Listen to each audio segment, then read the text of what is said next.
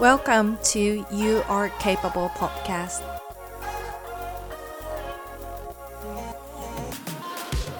このポッドキャストでは日々の生活が忙しく自分自身と向き合う時間がない自分のやりたいことがわからないやりたいことへ踏み出す勇気がないそんな自分と葛藤する頑張り屋さんのあなたに向けてホストの美奈子が心も体もマインドも豊かに生きるために実践していること私の学び心の中の葛藤など嘘のない等身大のリアルな私のライフストーリーを公開中。そして自分の心の声に素直に生きる女性のインタビューをお届けします。あなたが自分自身を認めて豊かな人生を選択するヒントをお届けします。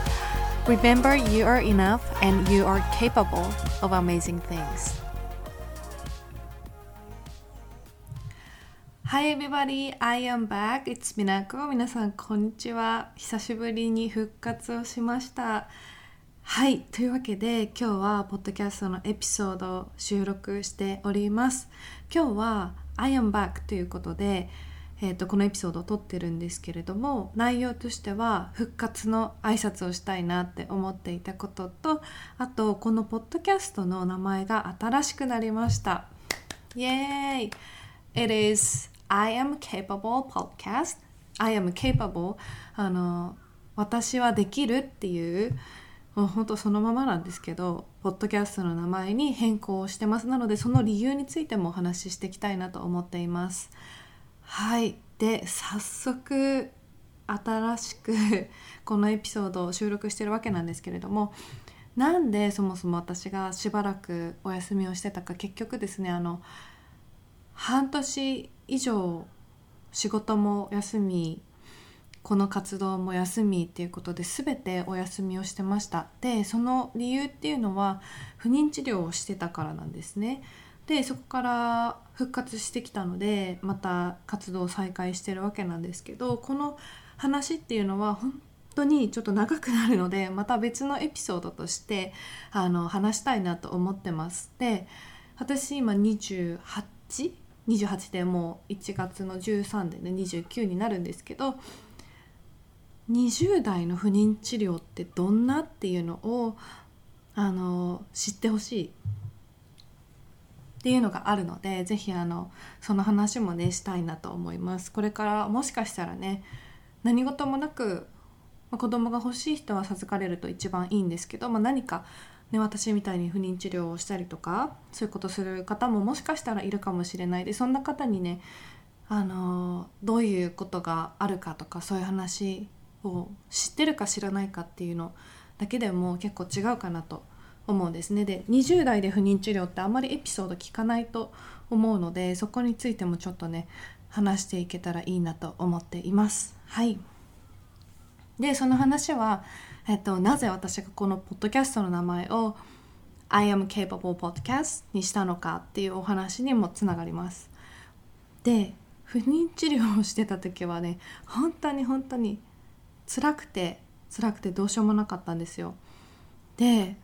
本当にねもうね私は結構 マインドセットとか自分のそのなんだろう考え方とか心の持ち方っていうところとかまあ、今までも結構ねそんなにね何て言うんでしょう何かあってもこう落ち込むことがあったとしても復活できる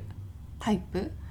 だったんですよね、まあ、ちょっと自分の気持ちとかを無視しちゃってガンガン前に進んでたちょっと良くない感じではあったんですけどでもそんじょそこらのことじゃへこたれないっていうねメンタルを持ってて全然大丈夫かなって思ってたんですよね不妊治療ってやっぱりその心と体への負担が大きいからどうしてもその結構仕事と両立することもしんどいとかそういう話は聞いてたので。まあ、どうかなと思ってたけど私は大丈夫じゃないかなってやっぱり心の中では思ってた部分がありました。でまあ、そんなことがあったとしあったんですけどでも、まあ、実際始めてみるとやっぱり経験してみないとわからないことってたくさんあるなと思って本当に想像していた 以上のしんどさっていうのがやっぱりありました。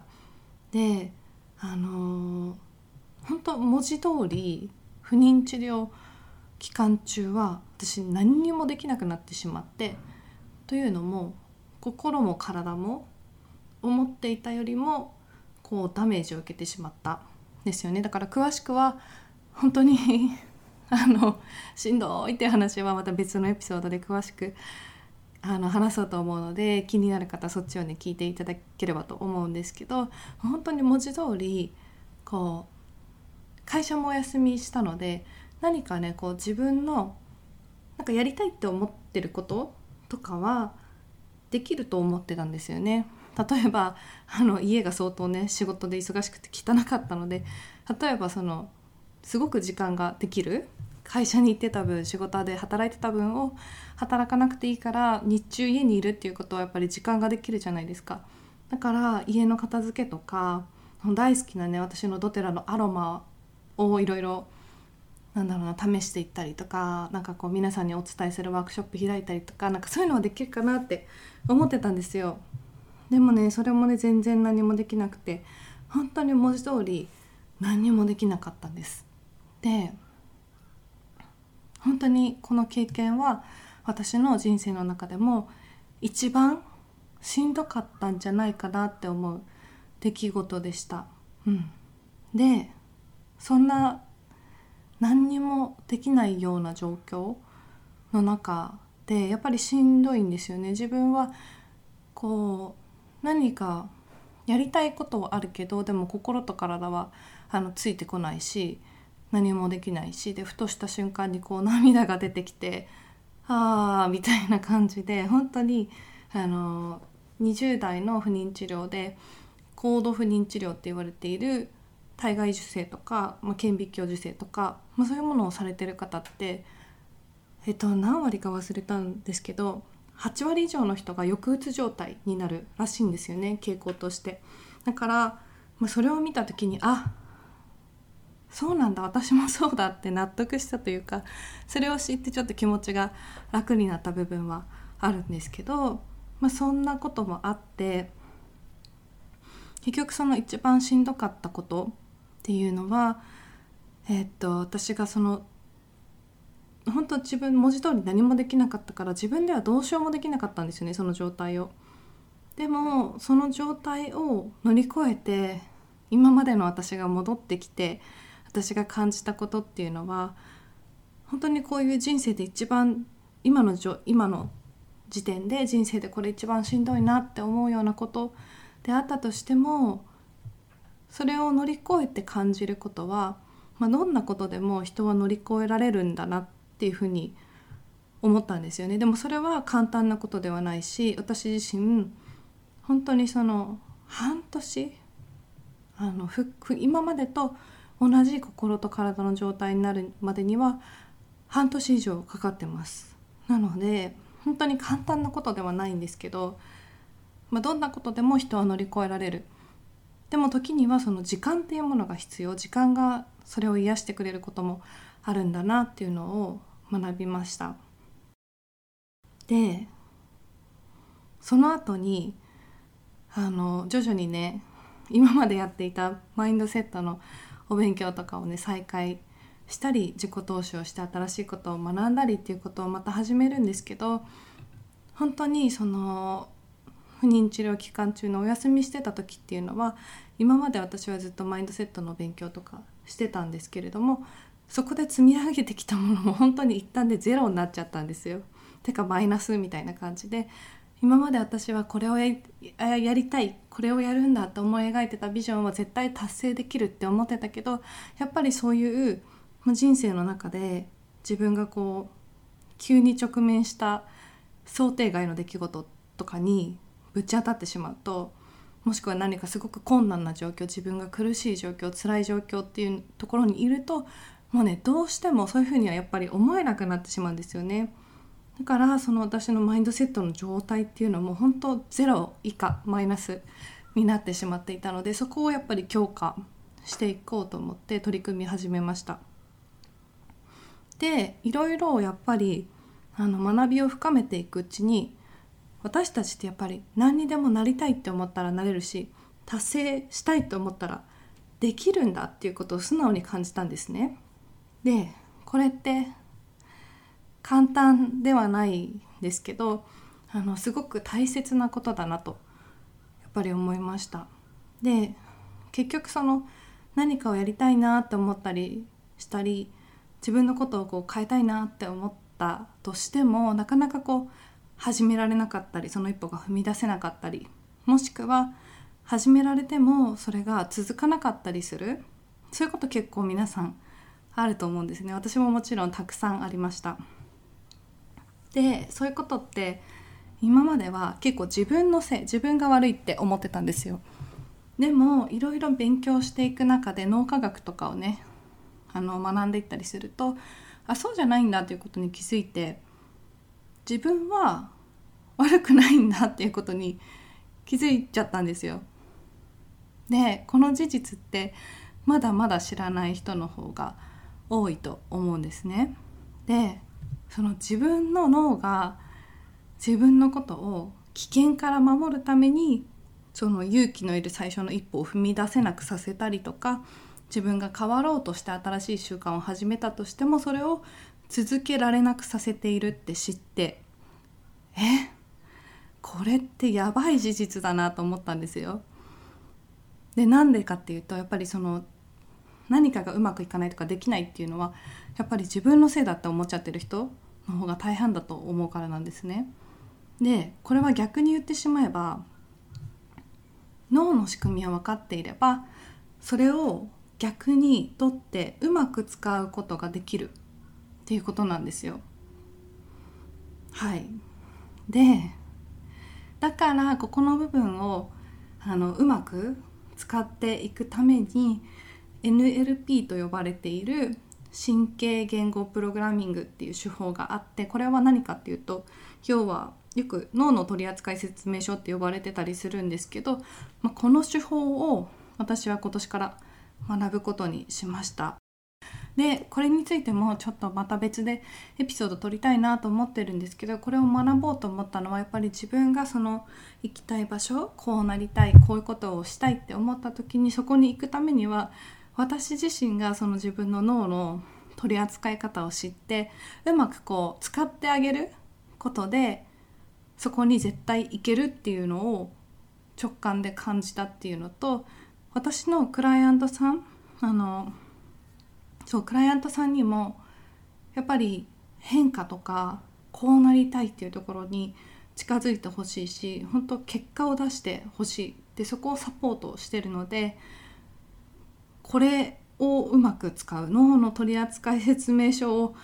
があればそれ通りにうまくやっていくことで自分の行きたいところに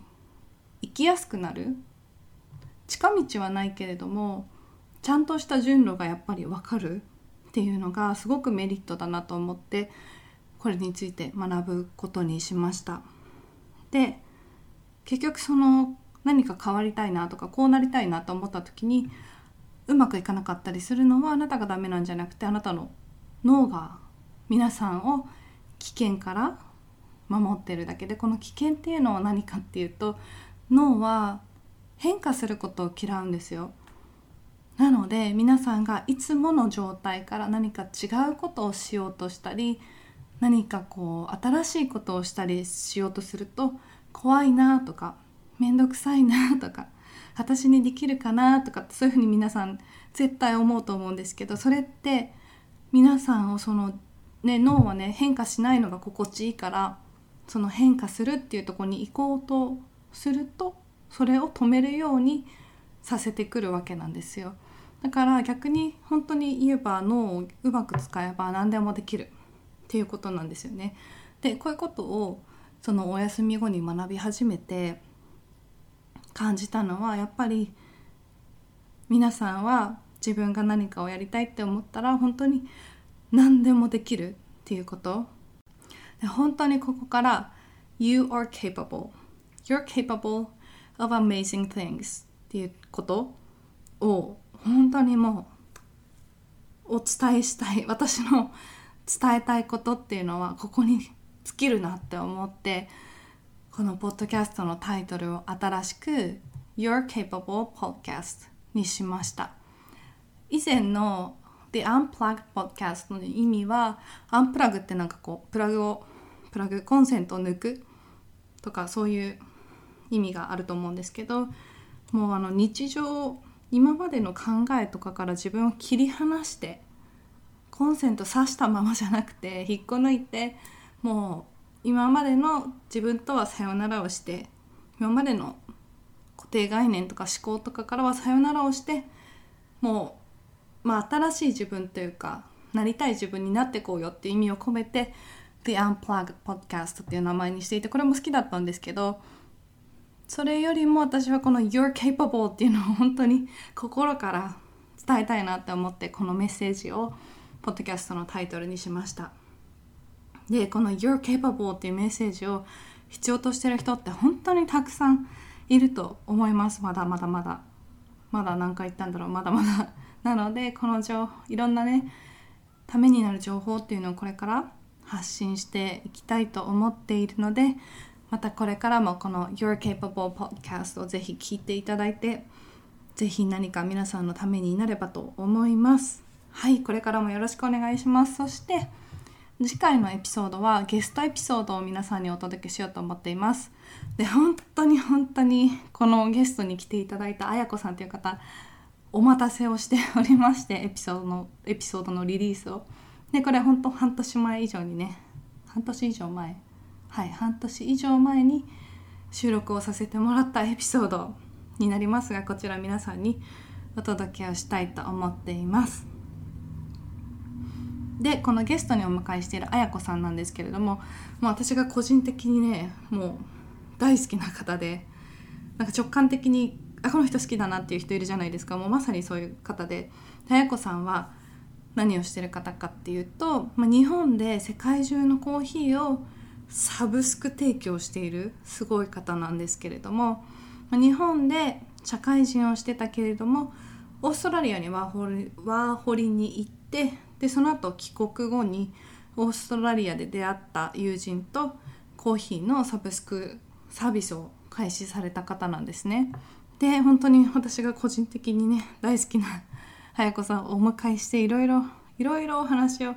伺っているので何か皆さんのこうインスパイアされることあるんじゃないかなと思うのでぜひ楽しみにしていてください。はいというわけで久しぶりのエピソード息が切れてしまったんですけれども Thank you so much for listening to this Your Capable podcast and I hope to see you next time. Bye!